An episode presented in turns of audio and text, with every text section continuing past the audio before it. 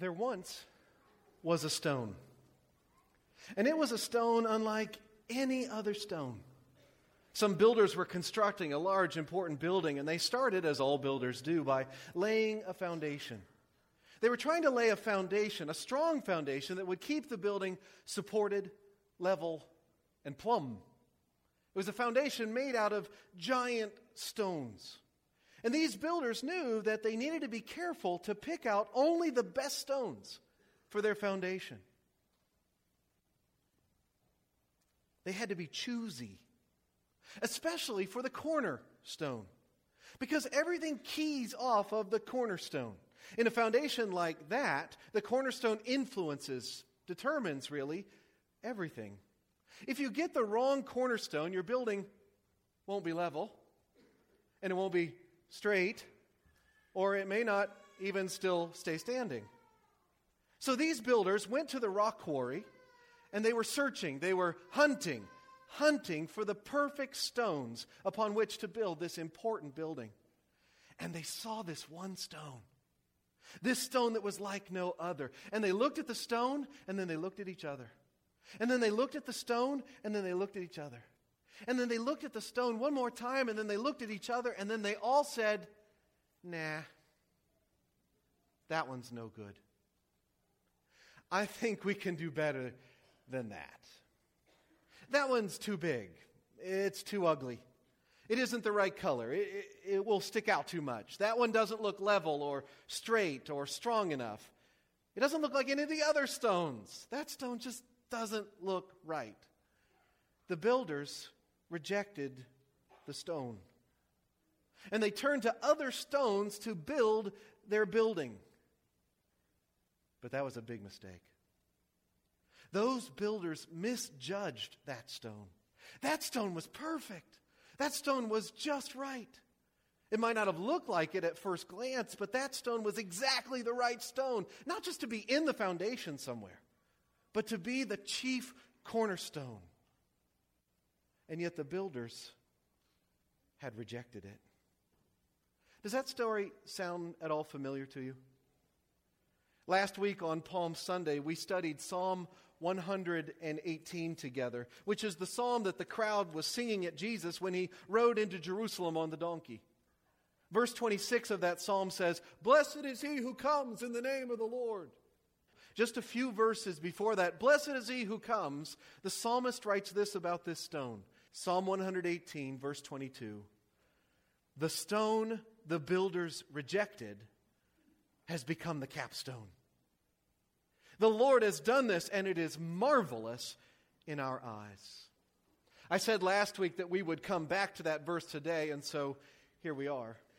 The stone the builders rejected has become the capstone. The psalmist gives us the end of the short story I was just telling you. It's a surprise ending. Do you like surprise endings? I do, if, as long as they're happy surprise endings. I don't like it when the couple doesn't get together or when everybody dies at the end. Then you didn't see that coming. But if it's a, if it's a good ending, I love a happy twist. The psalmist says that there was a very surprising twist at the end of this story. The builders, the stone the builders rejected, eventually became the capstone of that building, or more literally, the head of the corner. Could be that keystone up above, but much more likely the cornerstone.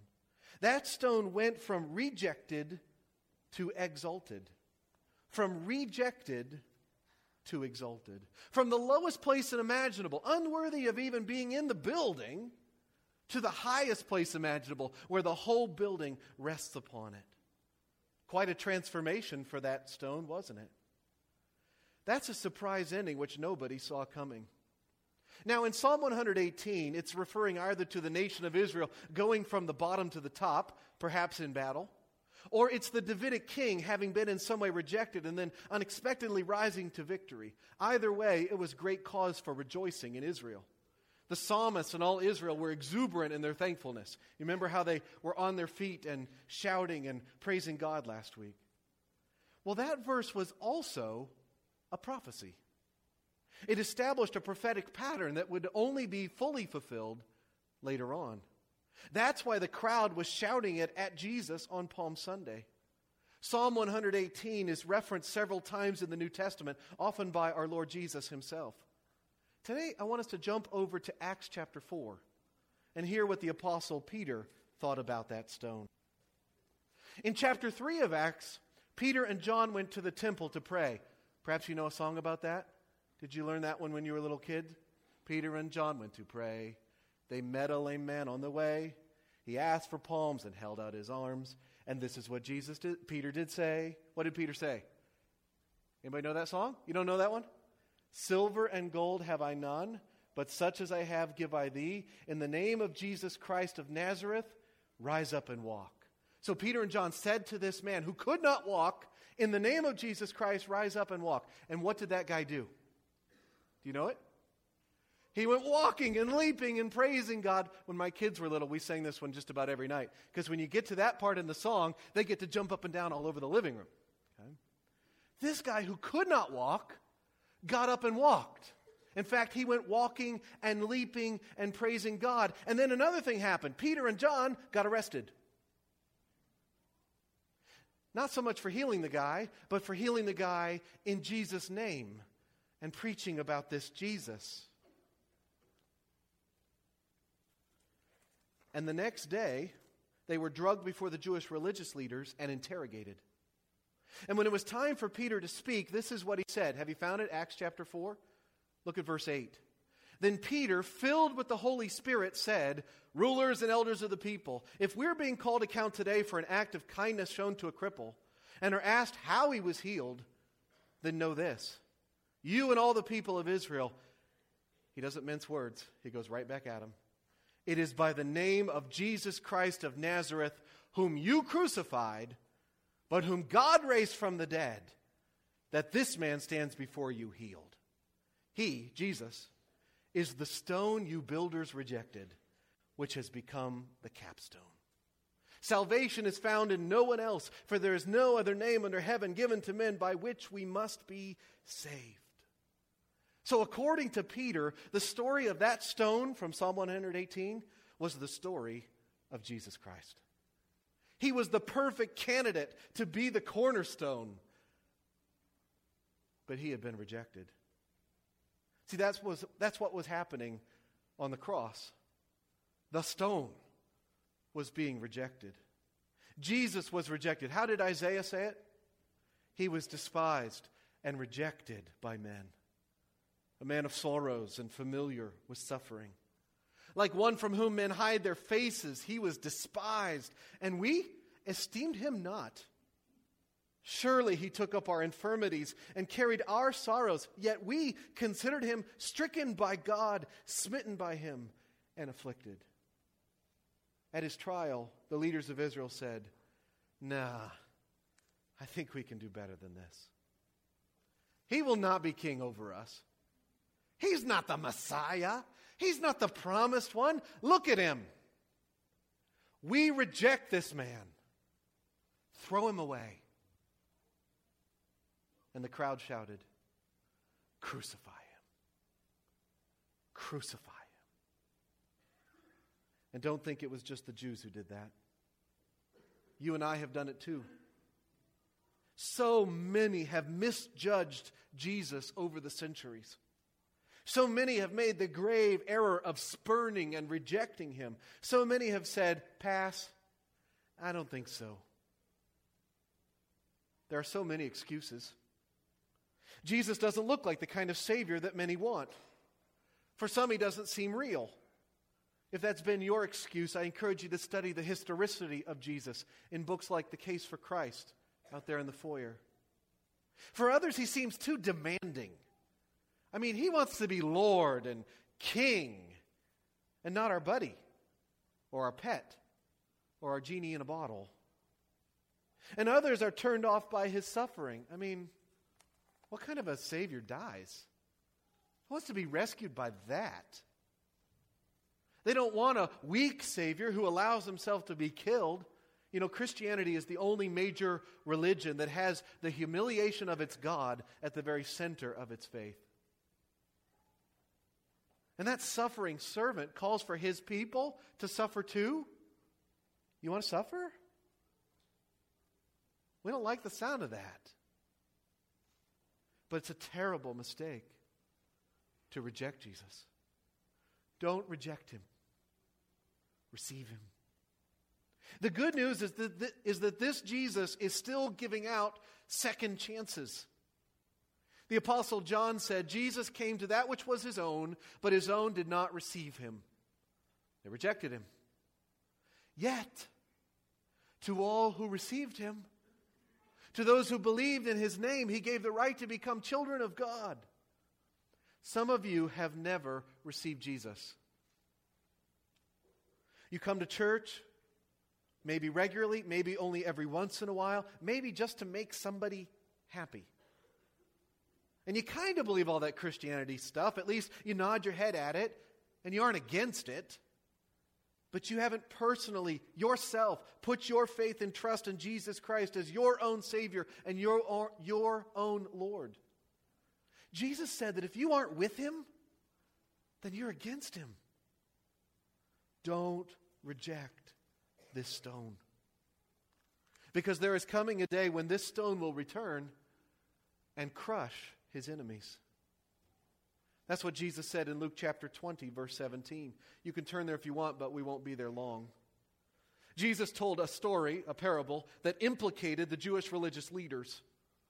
A parable about a rejected son and how his dad would eventually destroy those who rejected the son. And Jesus ended his story with Psalm 118, and it made everybody mad who was listening to it. The Bible says Jesus looked directly at them and asked, Then what is the meaning of that which is written, The stone the builders rejected has become the capstone? Everyone who falls on that stone will be broken to pieces, but he, who, but he on whom it falls will be crushed. We will be judged by that stone, not the other way around. We think that we're judging the stone. We're eyeing up Jesus. I don't know. Does he look on the level? I don't know how he'd fit in my life. I just don't think he'd fit in my life. When the real when the reality is that at some point that stone will bring judgment on us. The builders thought they were judging the stone. That's why there was that kangaroo court, that trial, that farce of a trial, where he was convicted and then crucified. Don't reject Jesus. Receive him while you still can. Receive him while there's still time. Go back to Psalm 118.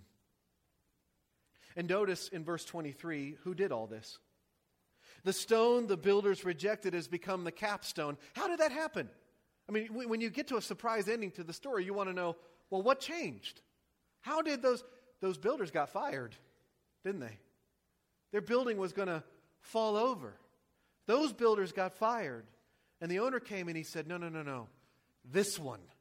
Put this one at the corner. The next verse says, The Lord has done this, and it is marvelous in our eyes.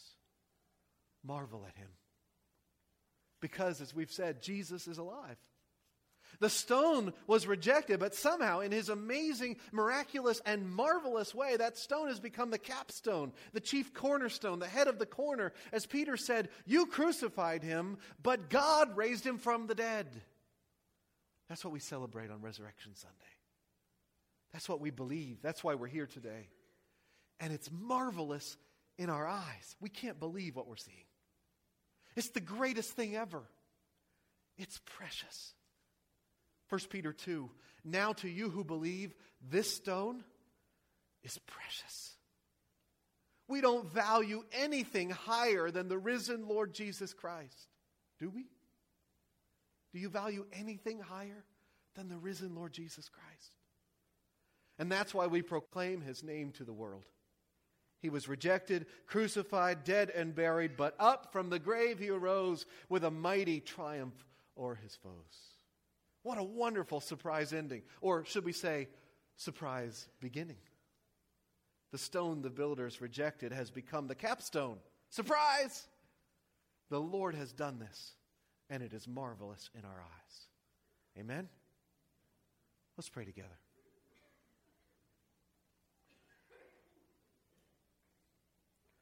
Lord, thank you for the stone. Thank you for sending the, the perfect stone that everything rests on and fits with. It, do, it doesn't look like it often to our eyes, but it's our eyes that are wrong, not Jesus. Open our eyes to see that Jesus is everything we need. Lord, I pray for anybody here who has not yet received Jesus, believed on his name, trusted in him for salvation, that they would do that right now. They wouldn't, they wouldn't put it off. They wouldn't wait. They wouldn't misjudge Jesus and reject him, even by just kind of liking him from afar. But they would take him in. They would receive Jesus and trust him as their Savior and their King. Lord, would you do that in somebody's heart right now? Change the direction of their life and give them a new foundation on which to stand that changes everything. Because you've changed everything. The stone was rejected, Lord. Oh, we are so sorry for what we did to Jesus. But he has become the capstone.